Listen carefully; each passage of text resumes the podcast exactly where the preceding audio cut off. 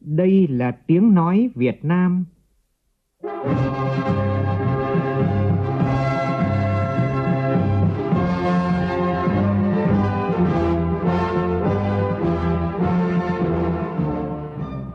là tiếng nói Việt Nam, phát thanh từ Hà Nội, thủ đô nước Cộng hòa xã hội chủ nghĩa Việt Nam.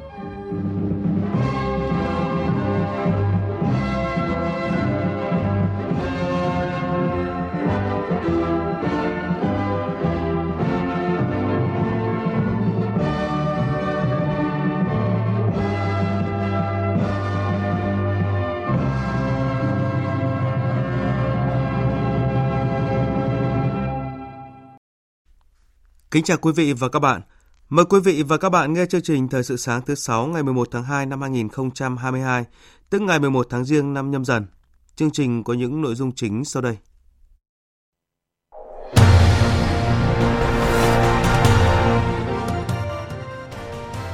Từ hôm nay, thành phố Hồ Chí Minh tổ chức thanh tra hoạt động kinh doanh xăng dầu trên toàn địa bàn thành phố. Trong khi đó, tại các tỉnh miền Tây, Đoàn thanh tra của Bộ Công Thương phát hiện có cây xăng găm giữ hàng nghìn lít xăng nhưng vẫn cho biển hết hàng. Ngành đường sắt tăng chuyến tàu và giảm giá vé tuyến Bắc Nam để khuyến khích hành khách lựa chọn đường sắt.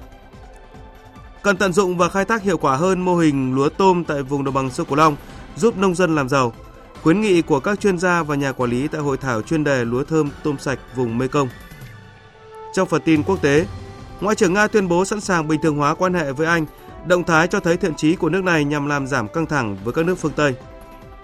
Số đơn đăng ký bằng sáng chế quốc tế cao kỷ lục trong năm 2021 cho thấy nỗ lực đổi mới sáng tạo không bị cản trở do đại dịch COVID-19.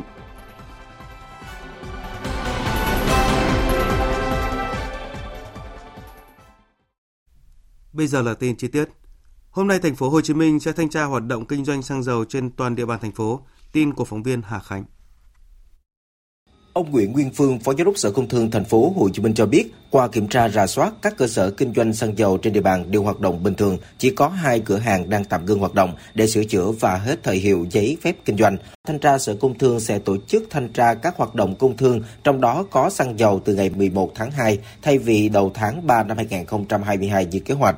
Theo ông Nguyễn Nguyên Phương, qua rà soát dự trữ, tất cả các đơn vị trên địa bàn đều đáp ứng yêu cầu dự trữ 30 ngày, trong đó có một số đơn vị lớn như Petro. Petrolimex, PVOI, xăng dầu quân đội dự trữ từ 45 đến 60 ngày nên đảm bảo việc cung ứng đầy đủ.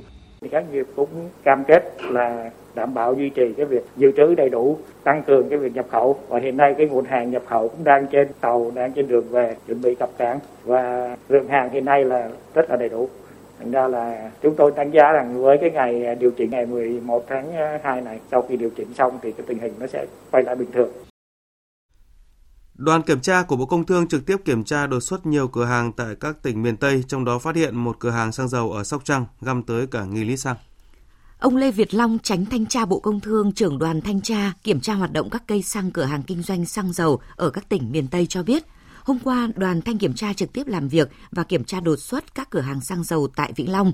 Theo đó, kiểm tra 10 đơn vị, phát hiện hai đơn vị đăng biển hết xăng RON 95 khi kiểm tra bồn không còn xăng. Tiếp tục kiểm tra tại Sóc Trăng cũng phát hiện nhiều cửa hàng không hoạt động và ngừng bán xăng. Đáng chú ý khi kiểm tra thực tế tại bồn chứa, đoàn phát hiện có đơn vị trong bồn vẫn chưa tới 7.000 lít xăng nhưng không mở bán. Đây là cửa hàng xăng dầu của công ty trách nhiệm hữu hạn Hữu Lộc, huyện Kế Sách. Đánh giá sơ bộ ban đầu, ông Lê Việt Long, tránh thanh tra Bộ Công Thương cho biết có hiện tượng đơn vị đầu mối không cung cấp được hàng cho cửa hàng để bán, nhưng cũng có tình trạng cửa hàng có xăng trong bồn nhưng không bán. Còn tại tỉnh Lâm Đồng, tối qua, Cục Quản lý Thị trường tỉnh phát hiện và xử phạt một cửa hàng kinh doanh xăng dầu 30 triệu đồng về hành vi tự ý nâng giá bán xăng.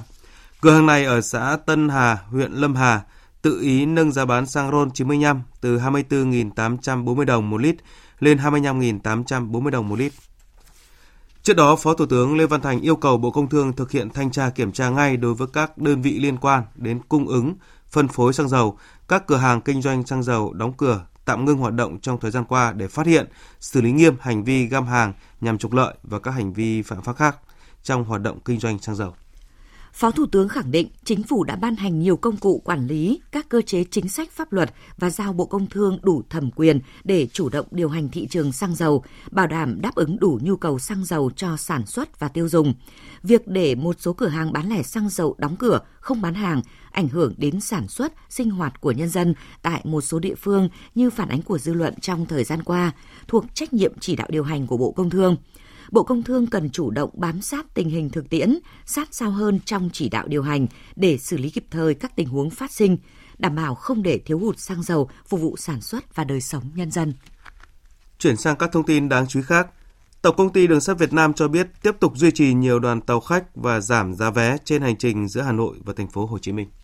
Cụ thể, để đáp ứng tối đa nhu cầu đi lại của hành khách sau kỳ nghỉ lễ Tết Nguyên đán, Tổng công ty Đường sắt tiếp tục tổ chức chạy 5-6 đôi tàu khách thống nhất trên tuyến Bắc Nam và 6-7 đôi tàu khách trên các đoạn tuyến có mật độ hành khách đi lại đông như Hà Nội Vinh, Hà Nội Hải Phòng và từ thành phố Hồ Chí Minh đi Đà Nẵng, Quy Nhơn, Quảng Ngãi, Phan Thiết, Nha Trang. Về giá vé, trong dịp sau Tết Nguyên đán, ngành đường sắt vẫn duy trì nhiều chính sách ưu đãi với mức giảm trung bình từ 10 đến 15% so với năm ngoái. Riêng chiều thành phố Hồ Chí Minh Hà Nội, giá vé tàu có mức giảm lên đến 50% tùy cung chặng. Thưa quý vị, trong bối cảnh biến đổi khí hậu thì mô hình lúa tôm được xem là mô hình thông minh thuận thiên, thích ứng với biến đổi khí hậu cần được phát triển bền vững. Bộ trưởng Bộ Nông nghiệp và Phát triển Nông thôn Lê Minh Hoan đánh giá như vậy khi chủ trì hội thảo phát triển mô hình lúa thơm tôm sạch vùng Mekong. Tin của phóng viên Đài Tiếng nói Việt Nam thường trú khu vực đồng bằng sông Cửu Long. Theo đánh giá chung, mô hình lúa tôm là mô hình bền vững hiệu quả, mô hình thông minh, tạo ra các sản phẩm sạch phù hợp với quy trình GAP, giúp nông dân áp dụng các biện pháp canh tác phòng chống dịch, ít sử dụng phân bón thuốc bảo vệ thực vật. Cụ thể như tại tỉnh Bạc Liêu, hiện mô hình này phát triển và mở rộng đạt hơn 39.400 ha, chiếm khoảng hơn 33% diện tích nuôi tôm toàn tỉnh, với lợi nhuận mang lại từ 40 đến 60 triệu đồng một hecta một năm. Tuy nhiên, các đại biểu cũng cho rằng thực tế hiện nay việc nhân rộng mô hình vẫn gặp nhiều khó khăn bởi người sản xuất quen với tập quán sản xuất cũ vẫn dựa vào kinh nghiệm và điều kiện thực tại để sản xuất. Bên cạnh đó, kinh nghiệm và kỹ thuật nông hộ không đồng đều, đa phần cuộc sống khó khăn, thiếu vốn sản xuất nên chưa mạnh dạng áp dụng khoa học công nghệ, sản xuất manh mún, thiếu tính liên kết.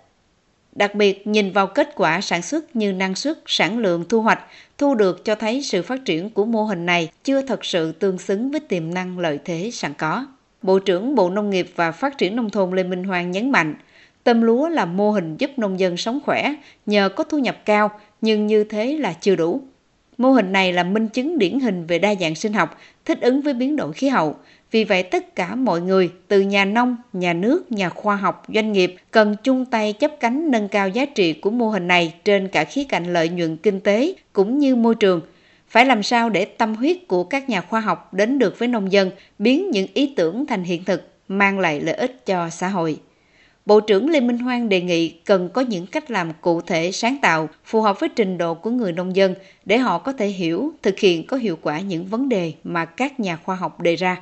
Tại hội thảo đã diễn ra lễ ký kết hợp tác giữa các cơ quan ban ngành của Bộ Nông nghiệp và Phát triển Nông thôn cùng tỉnh Bạc Liêu, các doanh nghiệp và hợp tác xã trong việc nghiên cứu, chuyển giao sản xuất và tiêu thụ sản phẩm nông sản, lúa thơm, tôm sạch. Đến với cụm tin giáo dục đáng chú ý, Bộ trưởng Bộ Giáo dục và Đào tạo Nguyễn Kim Sơn vừa ký quyết định phê duyệt 43 sách giáo khoa lớp 3 theo chương trình giáo dục phổ thông năm 2018. 43 sách giáo khoa lớp 3 có sự tham gia biên soạn của 5 nhà xuất bản gồm Nhà xuất bản Giáo dục Việt Nam, Nhà xuất bản Đại học Sư phạm, Nhà xuất bản Đại học Sư phạm Thành phố Hồ Chí Minh, Nhà xuất bản Đại học Quốc gia Thành phố Hồ Chí Minh và Nhà xuất bản Đại học Vinh. Theo quy định, Ủy ban nhân dân các tỉnh thành phố sẽ thực hiện việc lựa chọn sách giáo khoa sử dụng trong nhà trường trên địa bàn. Sau khi có kết quả chọn sách, các nhà xuất bản phối hợp với các địa phương để tiến hành tập huấn sử dụng sách giáo khoa, cung ứng sách kịp thời cho các nhà trường. Để đón học sinh từ mầm non đến lớp 6 trở lại học trực tiếp vào thứ hai tuần sau, ngay từ đầu tuần này, các trường trên địa bàn thành phố Hồ Chí Minh đã tiến hành công tác khử khuẩn tập huấn cho cán bộ giáo viên cũng như tổ chức họp phụ huynh.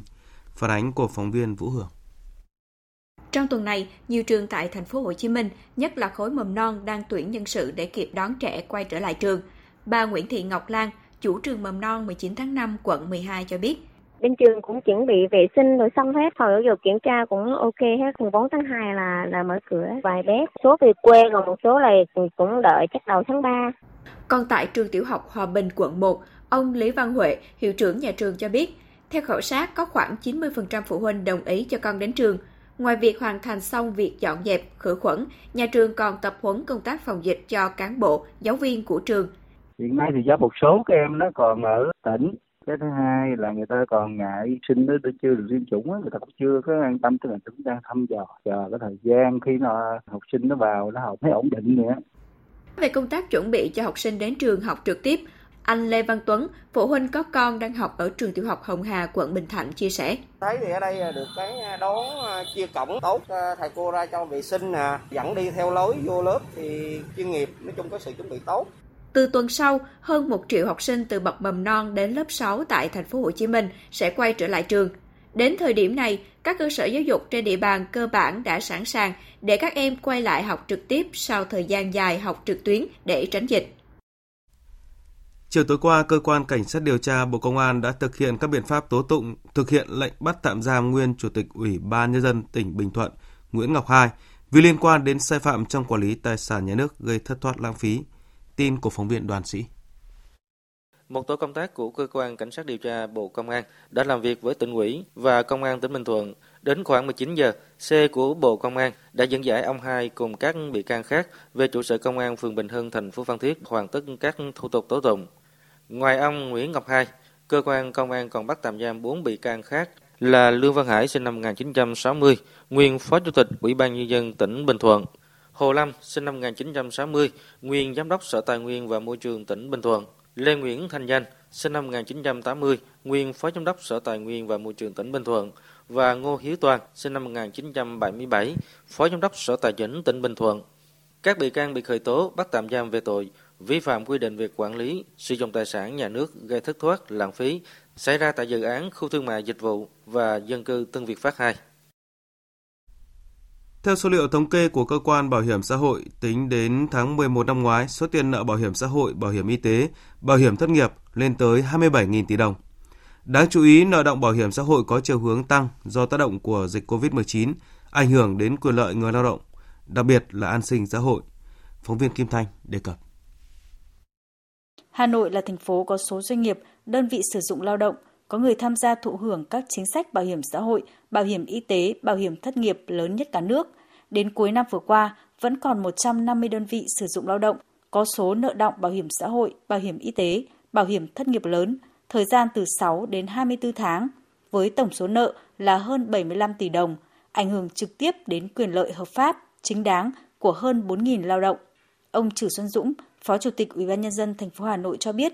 Thì thành phố Hà Nội à, đề nghị ở chính phủ Bảo hiểm xã hội Việt Nam xem xét sửa đổi việc khởi kiện doanh nghiệp nợ bảo hiểm xã hội theo hướng giao cơ quan bảo hiểm xã hội khởi kiện theo quy định của luật bảo hiểm xã hội.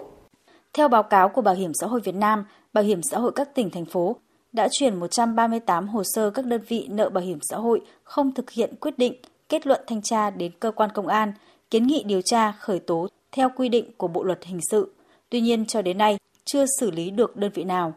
Ông Trần Đình Liệu, Phó Tổng Giám đốc Bảo hiểm xã hội Việt Nam cho rằng do ảnh hưởng của dịch bệnh COVID-19 trong hai năm qua, nhiều doanh nghiệp gặp khó khăn, phá sản, nhất là những doanh nghiệp trong ngành kinh doanh dịch vụ, du lịch.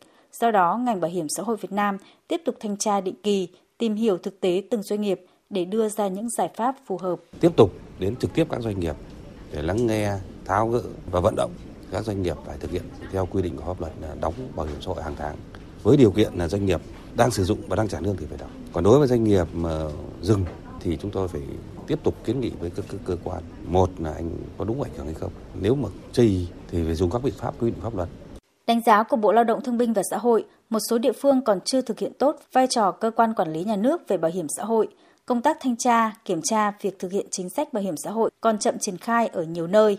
Ông Trần Hải Nam, Phó vụ trưởng vụ Bảo hiểm xã hội, Bộ Lao động Thương binh và Xã hội nêu ý kiến. Chúng ta thấy rằng quyền trong việc tiếp cận thông tin của người lao động để cho người lao động cũng sẽ chính là những người mà giám sát lại đối với đơn vị sử dụng lao động trong cái việc là chấp hành các quy định pháp luật cũng như đảm bảo các quyền lợi của mình. Thực tế thời gian qua, tổng số cuộc thanh tra kiểm tra việc chấp hành pháp luật bảo hiểm xã hội được tổ chức khá nhiều, nhưng việc chấp hành kết luận thanh tra, kiểm tra, đặc biệt kết quả thu hồi sau thanh tra còn hạn chế, làm giảm tính nghiêm minh của pháp luật. Tiếp theo là tin thời tiết với phần tổng hợp của biên tập viên Xuân Ninh. Về tình hình thời tiết trong ngày hôm nay ở Bắc Bộ, trong đó có thủ đô Hà Nội, cơ bản trời nhiều mây, có mưa nhỏ vài nơi, sáng sớm có sương mù, trời rét, với mức nhiệt từ 13 đến 20 độ, vùng núi có nơi dưới 9 độ. Riêng khu Tây Bắc trưa chiều hừng nắng, nhiệt độ cao nhất có nơi trên 29 độ. Tại các tỉnh Trung Bộ có mưa nhỏ vài nơi, đêm và sáng trời rét. Các tỉnh từ Đà Nẵng đến Bình Thuận có mưa vài nơi, riêng phía Nam có mưa rào rải rác, nhiệt độ cao nhất khoảng 33 độ.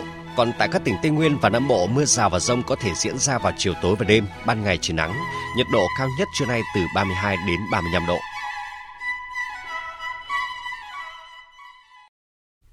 Chuyển sang phần tin quốc tế, trong một động thái nhằm hạ nhiệt căng thẳng giữa Nga và các nước phương Tây, Ngoại trưởng Nga Sergei Lavrov cho biết nước này sẵn sàng bình thường hóa quan hệ với Vương quốc Anh.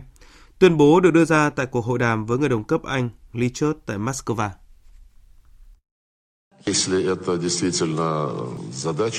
Nếu thực sự sứ mệnh của Ngoại trưởng Anh đến thăm Nga nhằm bình thường hóa quan hệ, thì tất nhiên chúng tôi sẽ đáp lại, bởi mối quan hệ giữa Nga và Anh có lẽ đang ở mức thấp nhất trong nhiều năm qua. Tôi muốn nhấn mạnh rằng các mối quan hệ chỉ có thể được bình thường hóa thông qua đối thoại tôn trọng, bình đẳng và công nhận lợi ích hợp pháp của nhau, từ đó tìm kiếm các giải pháp được cả hai bên chấp nhận. Trung Quốc cho biết sẽ cùng với Mỹ tổ chức hàng loạt hoạt động kỷ niệm 50 năm chuyến thăm của Tổng thống Mỹ Nixon tới nước này trong bối cảnh quan hệ song phương đang rạn nứt. Phóng viên Bích Thuận thường trú tại Bắc Kinh đưa tin. Chuyến đi của Tổng thống Nixon năm 1972 là chuyến thăm đầu tiên của một Tổng thống Hoa Kỳ đến Trung Quốc sau khi nước Trung Quốc mới thành lập vào năm 1949. Sự kiện này được đánh giá là đã mở đường cho sự hình thành chính thức mối quan hệ song phương giữa hai nước. Trong khi chuẩn bị tổ chức các hoạt động kỷ niệm chuyến thăm này, quan hệ Trung Mỹ vẫn tiếp tục căng thẳng trên nhiều lĩnh vực. Trong ngày 10 tháng 2, Bắc Kinh một lần nữa yêu cầu Washington giải quyết thỏa đáng các vấn đề trong quan hệ kinh tế và thương mại giữa hai nước trên tinh thần tôn trọng lẫn nhau và hiệp thương bình đẳng. Đồng thời cho rằng đe dọa và gây sức ép không giúp giải quyết vấn đề mà chỉ phá hủy bầu không khí tin cậy lẫn nhau và đối thoại đàm phán giữa hai bên. Trung Quốc cũng bác bỏ lời phủ nhận của Mỹ về việc các vệ tinh Starlink do công ty SpaceX phóng lên không gây nguy hiểm cho phi hành đoàn trên trạm vũ trụ của Trung Quốc cho rằng tuyên bố của Washington là hành động trốn tránh trách nhiệm. Trước đó, Trung Quốc cũng vừa tuyên bố sẽ thực hiện các biện pháp đáp trả sau khi Mỹ công bố kế hoạch bán vũ khí trị giá 100 triệu đô la cho Đài Loan. Đây là thương vụ vũ khí đầu tiên của Mỹ với hòn đảo này trong năm nay và là lần thứ hai dưới thời chính quyền Tổng thống Biden. Quốc hội Libya vừa bổ nhiệm cựu Bộ trưởng Nội vụ Fatih Basaga làm Thủ tướng nước này thay thế Thủ tướng lâm thời Di Paper theo đánh giá của giới phân tích, việc bầu chọn thủ tướng mới có thể châm ngòi cho những cuộc tranh giành quyền lực mới giữa miền Đông và miền Tây Libya. Chính phủ thống nhất quốc gia của Thủ tướng Dbeibeh lên nắm quyền điều hành đất nước cách đây một năm với nhiệm vụ dẫn dắt Libya tới những cuộc bầu cử dự kiến được tổ chức trong tháng 12 năm ngoái, nhằm đưa quốc gia Bắc Phi này thoát khỏi cuộc xung đột kéo dài hơn 10 năm qua. Tuy nhiên, kể từ khi các cuộc bầu cử bị hoãn vô thời hạn, trong bối cảnh các phe phái ở nước này chia rẽ sâu sắc về cơ sở hiến pháp để tổ chức những sự kiện quan trọng này. Chủ tịch Quốc hội Aguila Saleh đã dẫn đầu các nỗ lực nhằm thay thế ông di Dbeibeh. Trong diễn biến mới nhất, Liên Hợp Quốc tuyên bố sẽ tiếp tục ủng hộ chính phủ đoàn kết Libya do ông di Dbeibeh làm thủ tướng, mặc dù danh tính người đứng đầu chính phủ mới đã được Quốc hội nước này công bố sau một cuộc bỏ phiếu đầy tranh cãi. Nghị viện châu Âu đang chuẩn bị thành lập một ủy ban điều tra vụ bê bối phần mềm gián điệp Pegasus sau khi xuất hiện bằng chứng liên quan tới việc chính phủ Ba Lan và Hungary sử dụng phần mềm này để giám sát các nhà phê bình chính phủ. Phóng viên Hải Đăng theo dõi khu vực Trung Đông Âu thông tin. Động thái này diễn ra trong bối cảnh một số các cơ quan truyền thông tiết lộ rằng phần mềm Pegasus đã được sử dụng để chống lại các nhà báo, nhà hoạt động đối lập và các chính trị gia ở nhiều quốc gia trên thế giới, bao gồm cả châu Âu. Phần mềm Pegasus đã cho phép người điều khiển kiểm soát thiết bị di động của mục tiêu, truy cập tất cả các dữ liệu, ngay cả những ứng dụng tin nhắn được mã hóa và được bật ghi âm hoặc quay video. Trước đó vào giữa tháng 1, các thành viên thuộc khối đổi mới châu Âu đã yêu cầu Ủy ban châu Âu mở cuộc điều tra về hành vi lạm dụng khi sử dụng phần mềm gián điệp Pegasus của các chính phủ trong Liên minh châu Âu. Cả Ba Lan và Hungary đã xác nhận có sử dụng phần mềm này tới một số các đối tượng, tuy nhiên phủ nhận việc sử dụng nó cho các mục đích chính trị. Tại Ba Lan, Truyền thông nước này cho biết, Cục chống tham nhũng Trung ương của nước này đã mua phần mềm Pegasus vào năm 2017 bằng nguồn vốn từ Bộ Tư pháp. Vụ bê bối Pegasus không chỉ là cuộc tấn công vào quyền tự do cá nhân, mà đó còn là cuộc tấn công vào các chế độ chuyên quyền và bản chất của các nền dân chủ châu Âu. Tổ chức Sở hữu trí tuệ thế giới WIPO thuộc Liên Hợp Quốc cho biết số lượng đơn đăng ký cấp bằng sáng chế quốc tế đã tăng kỷ lục trong năm qua, cho thấy nỗ lực đổi mới sáng tạo không bị cản trở do đại dịch COVID-19. Theo báo cáo hàng năm của WIPO, có hơn 277.500 đơn đăng ký bằng sáng chế được nộp trong năm qua, tăng gần 1% so với năm trước đó và đánh dấu năm thứ 12 tăng liên tiếp. Những con số này cho thấy sự đổi mới và tinh thần khởi nghiệp vẫn được thúc đẩy mạnh mẽ, bất chấp những gián đoạn do đại dịch COVID-19 gây ra.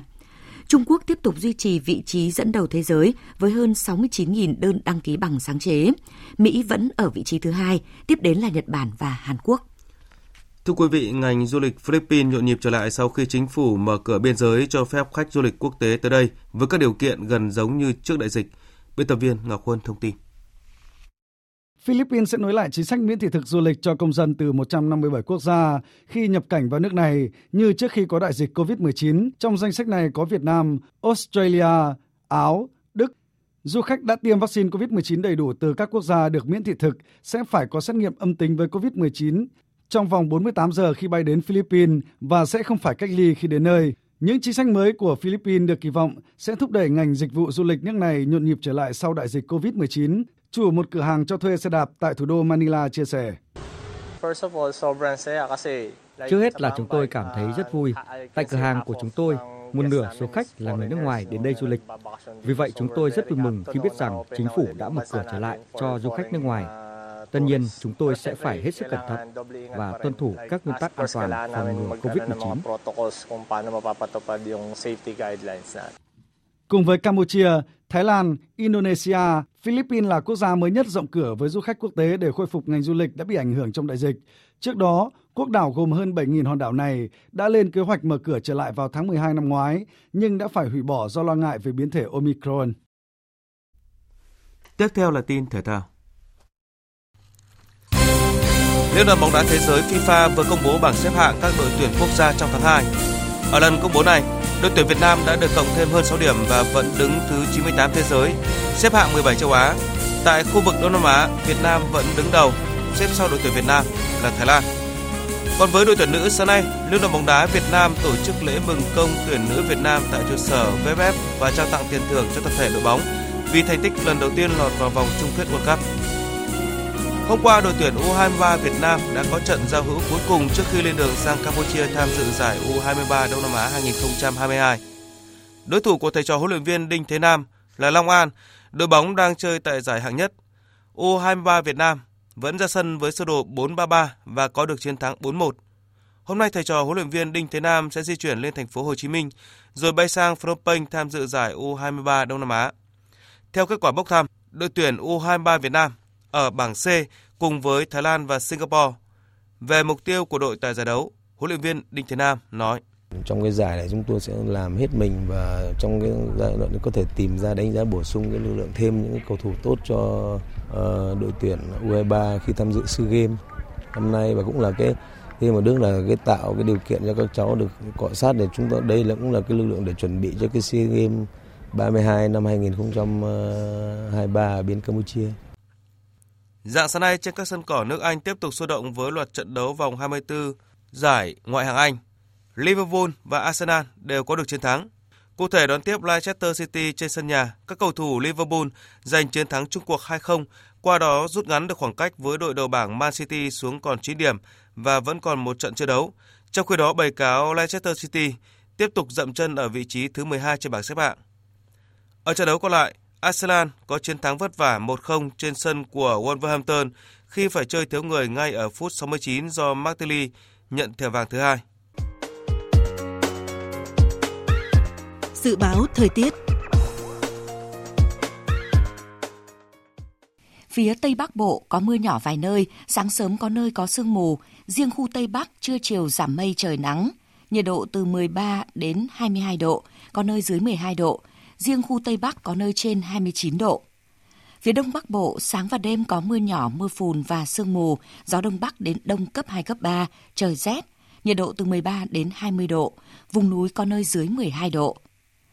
Khu vực từ Thanh Hóa đến Thừa Thiên Huế, phía Bắc có mưa nhỏ rải rác, phía Nam có mưa vài nơi, trưa chiều giảm mây trời nắng, gió Bắc đến Tây Bắc cấp 2, cấp 3, phía Bắc sáng sớm và đêm trời rét, nhiệt độ từ 16 đến 23 độ phía Bắc, phía Nam từ 19 đến 26 độ.